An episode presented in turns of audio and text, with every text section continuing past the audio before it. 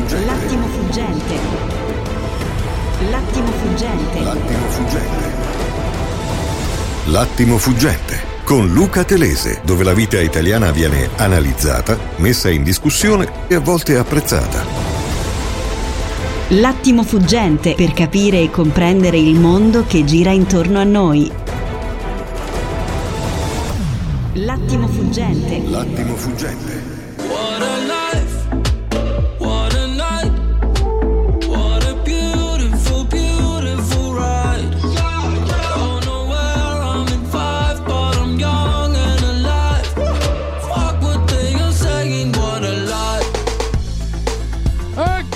Buongiorno, bentornati. Ed eccoci tornati nella piena contaminazione fra spettacolo e guerra, la vittoria all'Eurovision venduta nel mondo come se fosse un trionfo che completa e aiuta gli ucraini, come se fosse un voto, un successo che testimoniasse che i popoli d'Europa sono più vicini al popolo aggredito, come se un tweet di Zelensky a favore dei vincitori potesse in qualche modo influire sulle sorti del conflitto. Non è sbagliato, se ci pensate è esattamente così. Viviamo in un tempo in cui la guerra diventa un altro modo per fare comunicazione e la comunicazione un altro modo per fare la guerra. E allora fa bene Peter a partire oggi con il primo dei suoi montaggi proprio dall'Eurovision. Вообще Ma cominciamo. Col fatto che in realtà raramente quello che voi immaginate che eh, per succedere poi si avvera, come il ministro della difesa eh, britannico ha detto che ci sarebbe stata una mobilitazione, sarebbe annunciata la guerra totale e nulla è successo. Voi cercate di prevedere Putin ma ci riuscite molto male, di fatto invece dovete ascoltare. Vladimir Vladimir ci ha detto che noi a ah, Zelensky non ha atto le sue promesse elettorali di smettere di sparare, poi abbiamo iniziato a trovare accordi su quali basi militari sarebbero dovute trovare vicino alle frontiere russe se ci sarebbero state. Noi questo neanche lo citate, non citate neanche il fatto che la guerra non è iniziata il 24 febbraio 2022 ma è iniziata nel 2014, nel 2014 col colpo di Stato di Maidan. Malgrado quello che ha fatto al suo paese, Zelensky è ancora disposto a incontrare Putin in un faccia a faccia senza condizioni. Ma il padrone del Cremlino non ci pensa affatto, sa che avrebbe soltanto da perderci. Il suo portavoce Peskov ripete per l'ennesima volta che non è il momento, non c'è un documento pronto da firmare, mentre il padrone del Cremlino dice a Scholz, che gli ha telefonato per chiedergli un cessate il fuoco immediato, che i negoziati sono bloccati per colpa del governo di Kiev. Ulteriore aggiornamento che arriva dal Cremlino, tono un po' più tranquillizzante a conferma della strategia bastone carota corrente alternata. Nessuno vuole lo scontro tra Russia e la Nato, nemmeno gli Stati Uniti d'America. Dice? Pieskov, il portavoce del Cremlino, quindi l'uomo che parla in nome per conto di Vladimir Putin. Non voglio usare parole forti, però eh, questa richiesta di entrare dentro la Nato di due paesi storicamente neutrali, aggiungo, e con due governi non populisti né nazionalisti, eh, sono due governi, tra virgolette, sia pur con composizioni abbastanza complesse, progressisti. E, Si usa ancora e questo termine in giro per il sì, mondo? sì, Ah, sì, sì. interessante. Cioè, eh, diciamo, eh, stabiliamo che c'è un embargo, qui possiamo usarlo. Ehm, stiamo parlando di cosa produce di cambiamenti nel mondo la guerra in Ucraina. Cioè noi dobbiamo non dimenticare che la Svezia e la Finlandia sono rimasti neutrali nel momento in cui c'era una minaccia imminente, per esempio quella dell'Unione Sovietica. Non hanno mollato per un secondo la loro neutralità. Oggi bisogna chiedersi per quale ragione non i governi, due popoli. Perché se uno guarda i sondaggi, diciamo, in Svezia e in Finlandia, comprende che è avvenuta una cosa incredibile. Cioè abbiamo eh, percentuali bulgare dei popoli finlandesi e svedesi che vogliono aderire, diciamo, alla Nato. The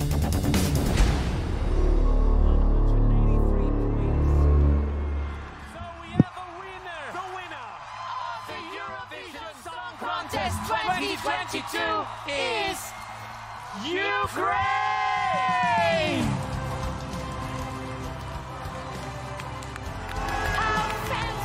E questo è il finale di Eurovision. Adesso sentiremo la canzone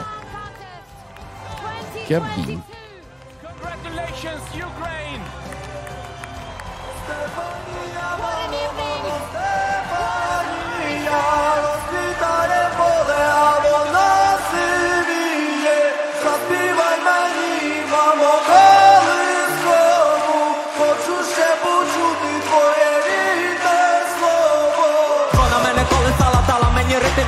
Напевне силу волі не забрати мене подала, вона на напевне стала, може більше і від соломана ломаними дорогами прийду я завжди до тебе, вона не розбудить, не буде Мене сильні бурі, забере бабулі, дідулі, ніби вогни кулі Дуже добре знала мене, не була обманута, як було дуже втомлена, гойдала мене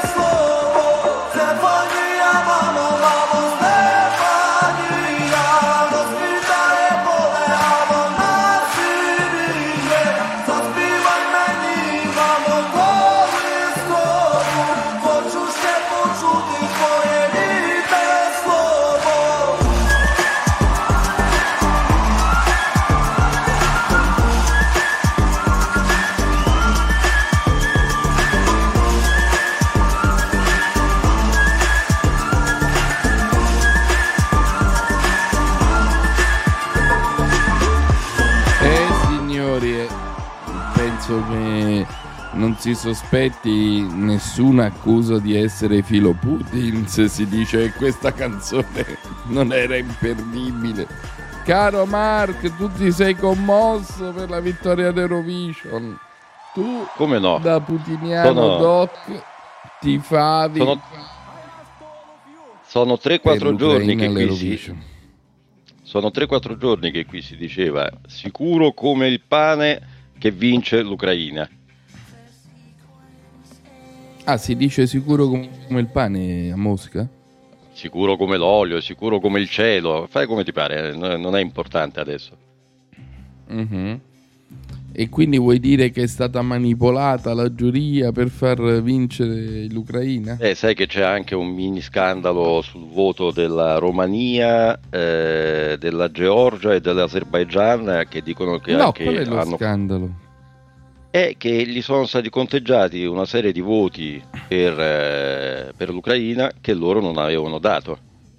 Cioè, in particolare la Romania aveva votato per... Tu sai, tu sai che ogni Stato non può votare per se stesso, no? Mm. Allora, la Romania pare che eh, la maggior parte de- dei voti li ha dati alla Moldavia, no? Mm. che è altra regione, insomma, sempre di lingua romena.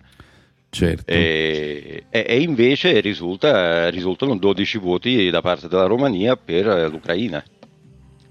Vabbè, ma questo voglio dire, cioè, ciò nulla toglie da- dall'insieme. E l'insieme è che, Che come la hai detto tu, è che un pezzo perdibile tranquillamente. Mi sembra che che- scimmiotti un po' eh, una rivisitazione in chiave moderna dei canti degli indiani d'America, fondamentalmente, no? Ma potevano, guarda, potevano anche uscire sul palco e stare zitti, avrebbero vinto uguale. Va bene, ma questo è poco importante perché simbolicamente il fatto che una nazione sotto attacco vinca un premio è considerato come un segnale di vicinanza. Allora, per rifarci la bocca dopo questo terrificante eh, procedere di una nenia in salsa pop, tu dici indo pop, noi ci rifacciamo la bocca con Nina Simone. Birds flying high, you know how I feel. Sun in the sky, you know how I feel. Breeze drifting on by, you know how I feel. It's a new dawn, it's a new day. It's a new life for me, yeah. It's a new dawn, it's a new day. It's a new life for me. Woo. And I'm feeling good.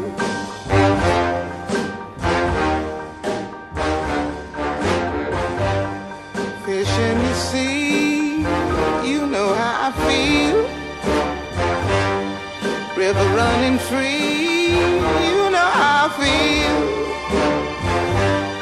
Blossom on the tree, you know how I feel. It's a new dawn, it's a new day, it's a new life for me. And I'm feeling good.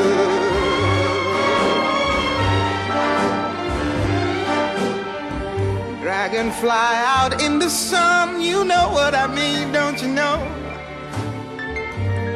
Butterflies all having fun, you know what I mean.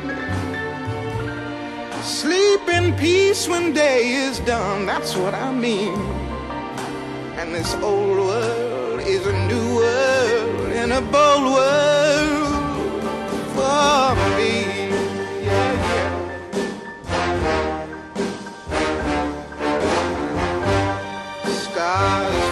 shine, you know how I feel. Scent of the pine, you know how I feel. Oh, freedom is mine, and I know how I feel. It's a new dawn, it's a new day, it's a new life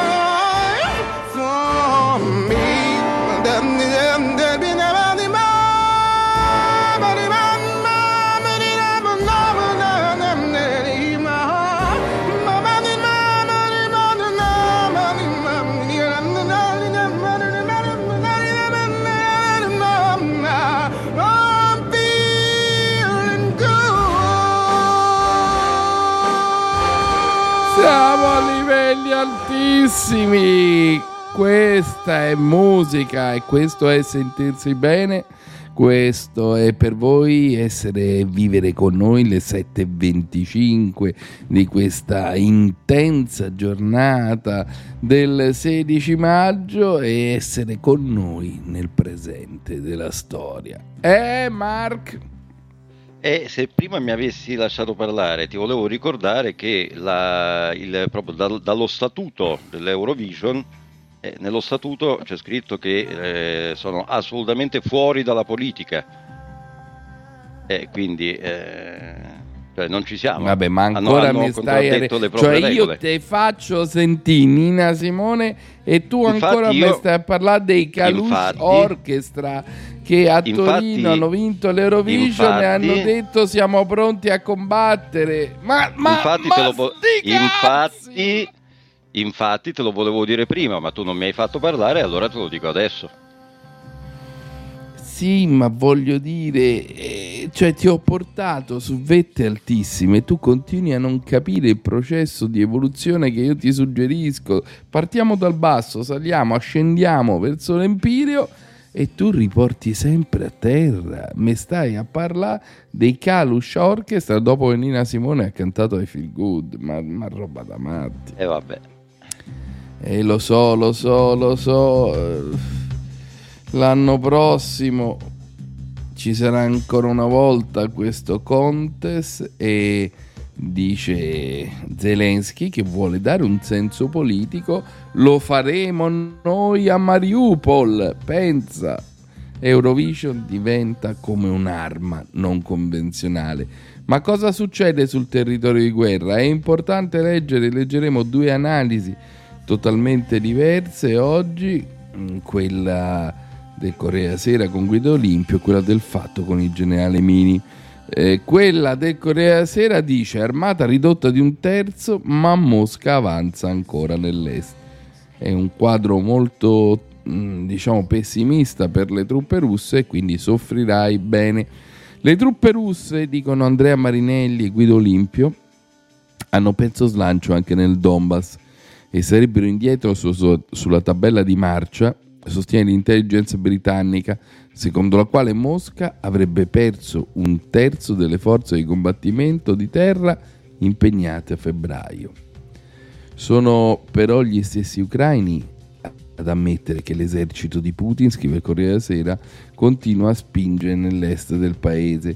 La resistenza prosegue con un successo, la controffensiva nella regione di Kharkiv ne sta cercando un'altra a Izium e avrebbe respinto ben 12 attacchi nelle regioni separatiste di Donetsk e Lugansk soltanto nelle ultime 24 ore, distruggendo, dicono, 8 carri armati, 5 sistemi di artiglieria, 9 unità di blindati, 5 veicoli nemici. I russi, però, scrive il Corriere, si stanno riorganizzando per sferrare una nuova offensiva nell'est, sostengono i vertici dell'esercito ucraino.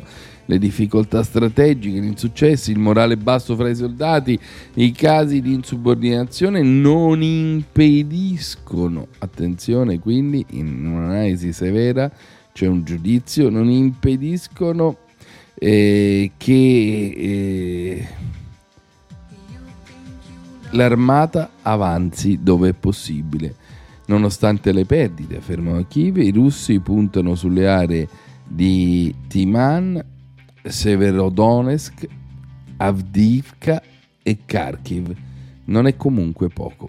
Proseguono intanto i bombardamenti intensi, racconta il Corriere, sulle acciaierie Azovstal di Mariupol, dove gli ucraini sostengono siano state usate bombe al fosforo. I russi affermano di aver distrutto due sistemi lanciamissili S-300 Assumi colpiti con aerei a guerra e alle 4.30 del mattino hanno lanciato un attacco a ovest nella regione di Leopoli concentrando un'infrastruttura militare non lontana dal confine polacco. Probabilmente cercavano di neutralizzare i rifornimenti in arrivo dalla Nato. Attenzione perché questo è il rischio di questa guerra. Secondo l'amministrazione locale non ci sarebbero morti o feriti, ma la struttura è andata completamente distrutta.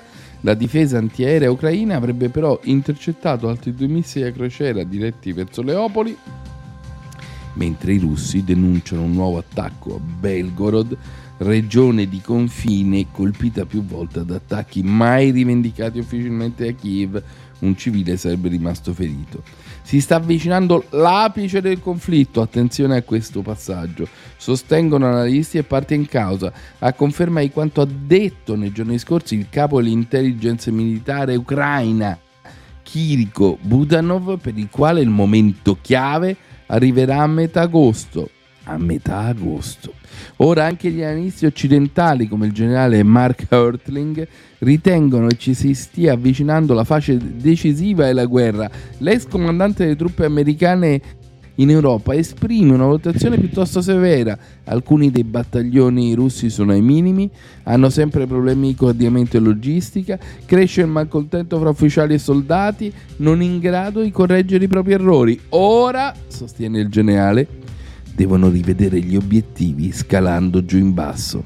E anche l'idea di Germany of the West, account che segue passo dopo passo i movimenti dei due eserciti e che usa una parola culmination che ritorna in molte analisi occidentali. I russi potrebbero essere arrivati al punto in cui non avranno altra scelta che sospendere l'azione offensiva per effettuare un ampio riequipaggiamento che permetta di ripartire dopo aver ripianato le perdite, oltre 27.000 uomini secondo Kiev, subite in battaglia.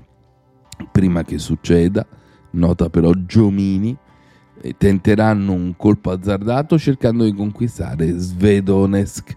Tuttavia, esiste sempre una corrente di pensiero che non sottoscrive in pieno le osservazioni negative eh, sugli invasori e torna sempre su un aspetto, quello delle perdite patite, della resistenza e della crescente usura che comunque incide sui soldati di Zelensky. Chi ha sentito la puntata di sabato del meglio e del peggio con Guida Bardi sa che rispondendo a una domanda il professor il Margeletti ha proprio detto questo.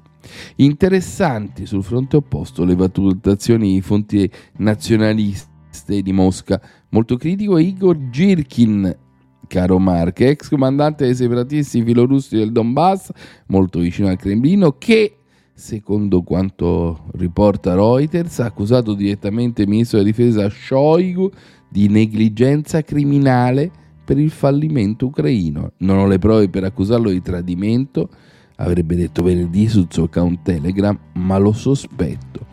Le parole di Girkin, accusato di omicidio dal pubblici ministeri olandesi per l'abbattimento del jet MH17 sul cielo dell'Ucraina, sono il più duro atto d'accusa espresso finora contro una leadership militare russa. Siamo arrivati alle 7.33, ma questa è la prima delle analisi che vi suggerisco, un'analisi secondo cui eh, in Ucraina i russi stanno andando male e hanno seri problemi. Fra pochi istanti, dopo il notiziario, sentiremo invece quella del generale Mini.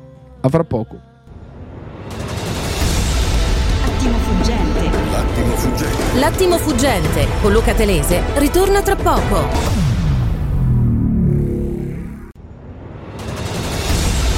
Attimo fuggente. L'attimo fuggente. L'attimo fuggente con Luca Telese. Sì, sincero Mark, sì, sincero. Di fronte al senso della verità e della storia, ve lo raccontano in Russia che le cose stanno andando male. Allora, io ti spiego come funziona questo schema perché è ora di fare un po' di chiarezza su questo. Eh, la Russia eh, parla continuamente di perdite del- dell'esercito ucraino, l'Ucraina parla continuamente di perdite dell'esercito russo. Tutti i media eh, occidentali, e segnatamente italiani, non parlano di quello che dice la Russia, ma riportano in massa quello che dice l'Ucraina. E dunque, se lo scrivono tutti i media occidentali, vuol dire che è vero. Ecco come funziona. No, assolutamente no. Ti ho detto che io, fra l'altro, leggerò un articolo di segno opposto di Mini. Lo schema, e ora di fare chiarezza, è questo. Noi in Occidente abbiamo una pluralità di fonti che ci danno diverse idee della guerra e tu mi hai appena ammesso, invece, che in Russia eh, dei- delle difficoltà dell'armata non, non discute nessuno, non si fa, non è previsto. In Ucraina, delle difficoltà delle armate ucraine, non ne parla nessuno. Ah, vabbè, quindi stai giustificando la taroccatura. No, dico semplicemente che le notizie vanno prese cum grano salis. Va bene, hai la fortuna, grazie a giornale radio, di essere nell'Occidente dove si raccontano tutte le verità. E allora ecco quella del generale Mini, che è un po' diversa da quella del Corriere della Sera, e ognuno di noi si farà un'opinione. La situazione militare sul terreno ucraino appare stabilizzata su una linea di contatto fra ucraini e russi leggermente variabile a seconda dei combattimenti, ma di quello che ci viene detto. Ci viene detto che a Mariupol la resistenza ancora combatte nell'acciaieria. In realtà in tutto il complesso industriale è in atto un sistematico rastrellamento russo su un'area completamente circondata e controllata. Ciò che si sta eliminando non è la resistenza dei combattenti, ma la loro disperazione, che sarebbe un fatto umano da comprendere se non sfruttasse la passività e la disperazione degli innocenti. Ci viene detto, dice Mini, che finalmente un convoglio di 200.000 automezzi privati provenienti da Mariupol ha potuto attraversare il fronte armato ed è giunto a Zaporischia, grande vittoria ucraina, con il piccolo particolare che il convoglio era stato fatto uscire a Mariupol dai russi da giorni e si è arrestato dove gli ucraini li avevano fermati e avevano selezionato una sorta di eh, filtro fra chi passa e chi non passa.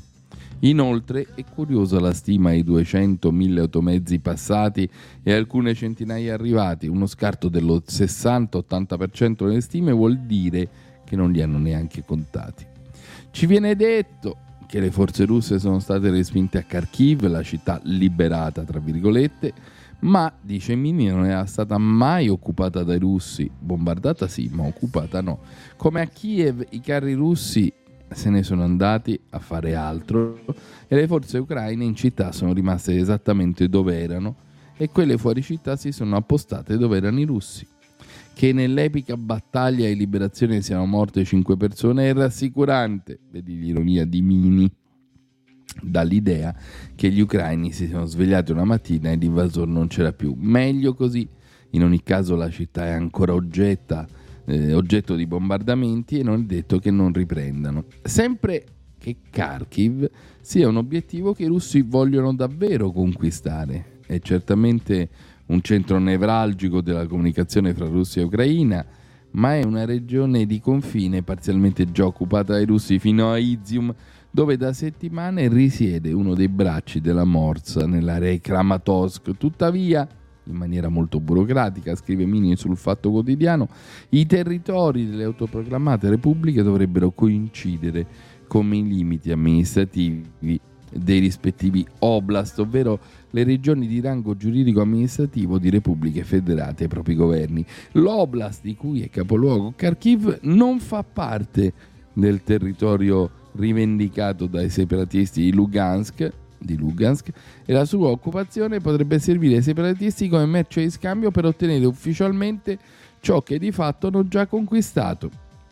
Diversa è la situazione di Donetsk. Le milizie russi controllano solo metà, la metà orientale dell'oblast, che è più di quanto avessero prima, ma burocraticamente incoerente. Per occupare tutto l'oblast occorre partire da Kramatorsk e lì stanno dirigendosi le truppe russe.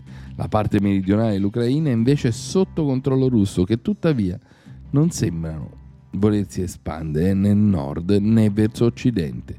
Cosa facciano le forze armate ucraine in quest'area non è chiaro. Da un lato dichiarano che si riprenderanno anche la Crimea già annessa alla Federazione russa, dall'altro si dedicano a lanci sporadici di missili sugli obiettivi navali individuati dagli americani, dal Pentagono o dalla Raytheon e all'uso maniacale di sirene d'allarme antiaereo come su tutto il resto del territorio.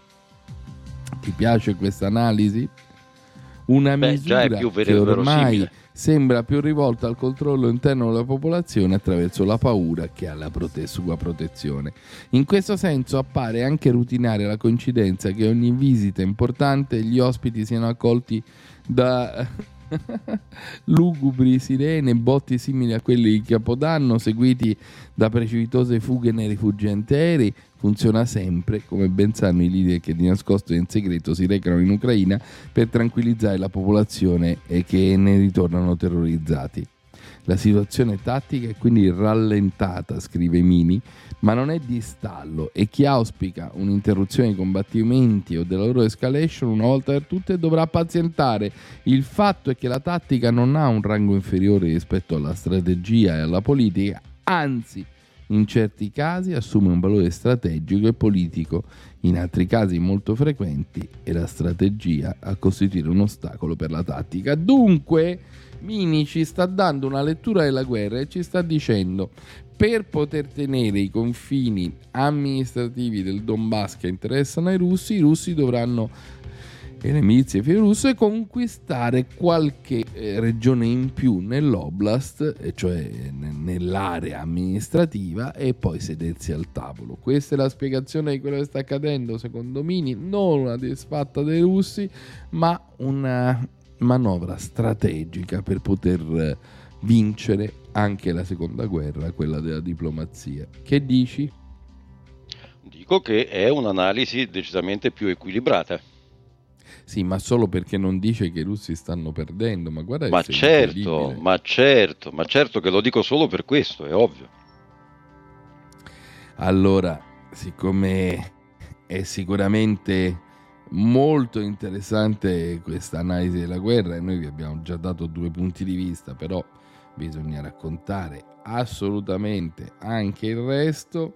a me sembra interessante eh, leggere il pezzo, almeno un assaggio, di Milena Gabanelli sulle forniture di gas russo.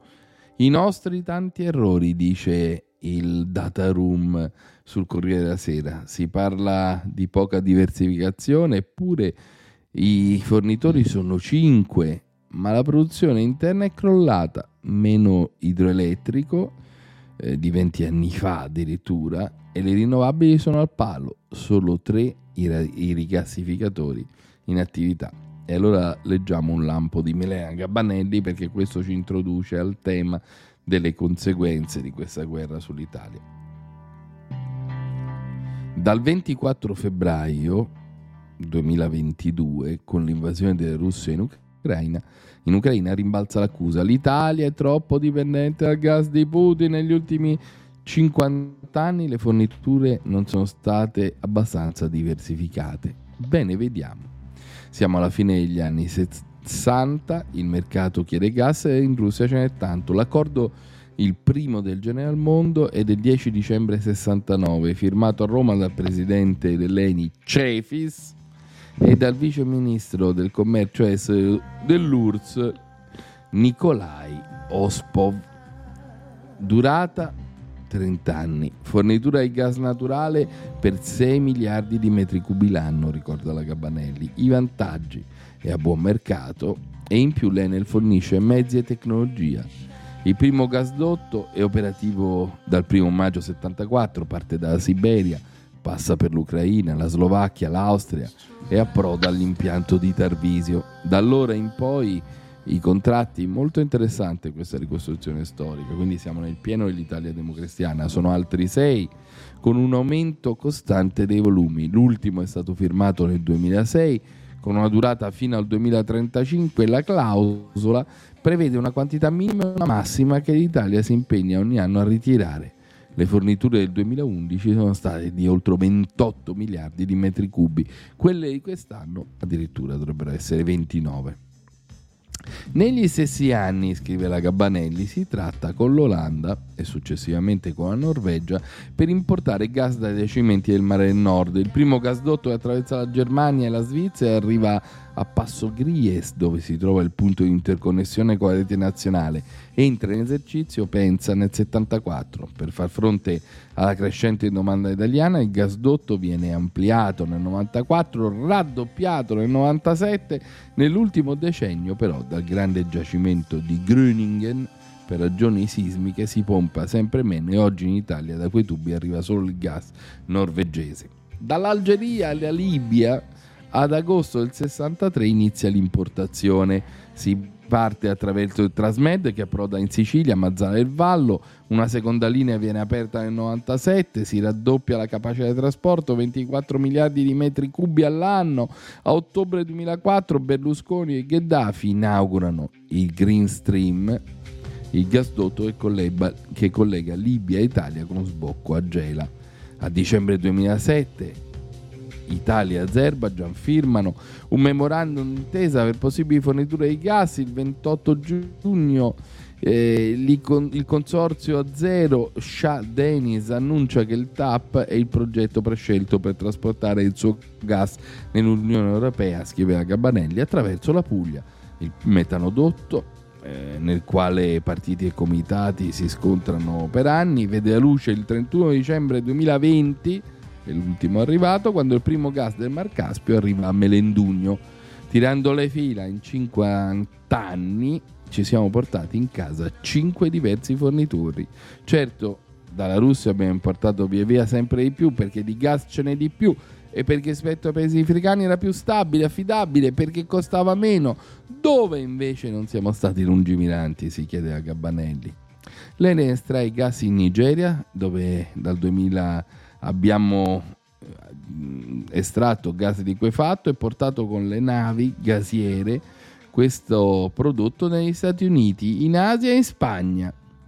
Eh, ha giacimenti e impianti di liquefazione anche in Egitto, ma dal 2005 il gas lo porta in Spagna. In Italia non arriva nulla perché non si sa dove metterlo.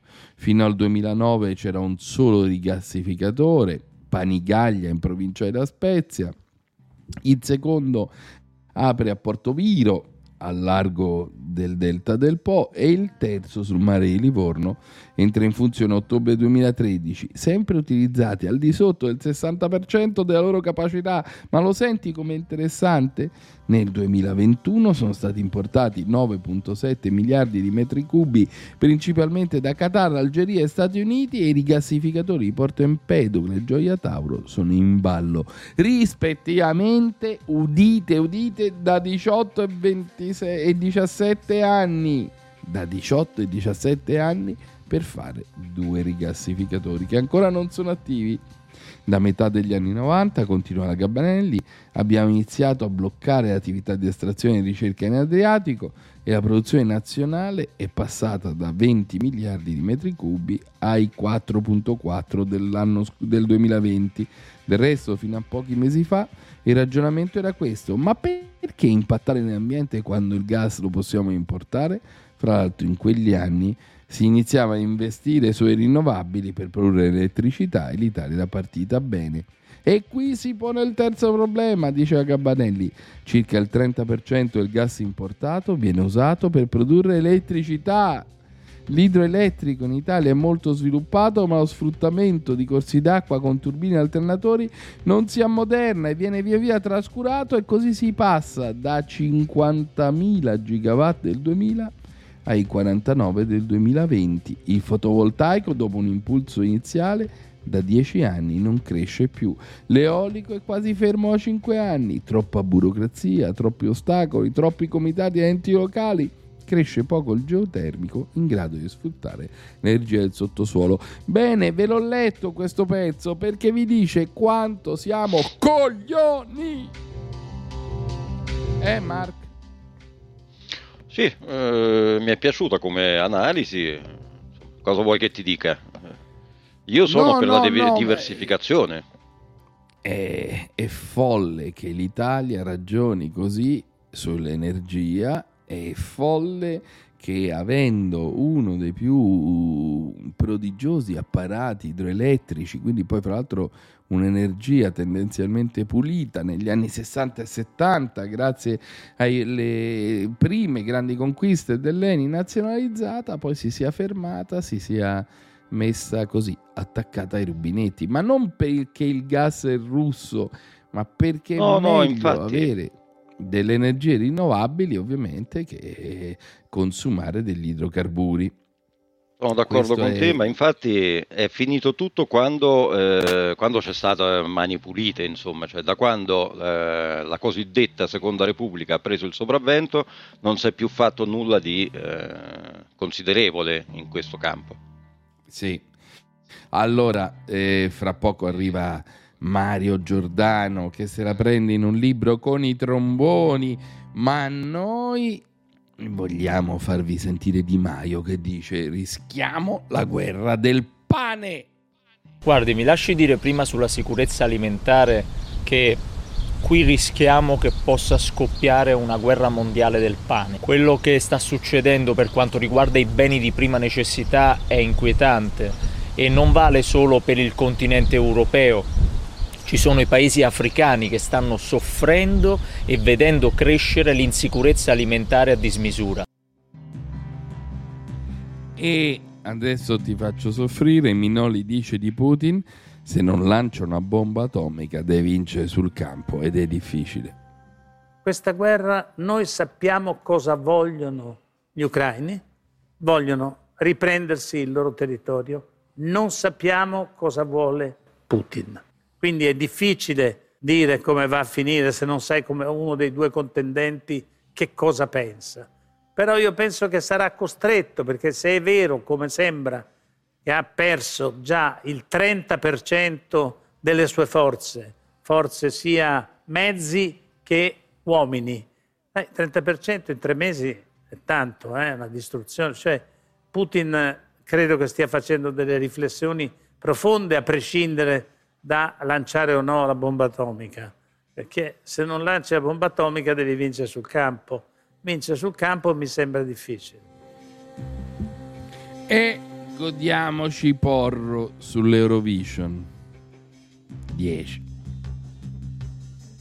La cosa che mi più fatto pisciare dalle risate si fa per dire in un momento drammatico come questo è l'idea che l'Eurovision, canzo- le canzonette europee siano state vinte da una band ucraina. Secondo me siamo alla follia più totale, cioè da una parte c'è una guerra e dall'altra parte la risposta dell'Europa è quella di far venire, vincere senza merito senza merito, perché il problema è che li stanno massacrando, non che loro cantino meglio. Secondo voi il mondo futuro deve essere regolato attraverso questa idea? Il vero problema non sono, dice perfettamente oggi Sallusti riguardo all'Ucraina i giornalisti filorussi che lui ha incontrato in tutte le trasmissioni, sapete bene che Sallusti è iper super filo nato, ma il problema è di chi li vuole zittire. Complimenti a quella straordinaria idea della commissione di vigilanza RAI che invece di occuparsi delle cose serie si occupa delle spie russe.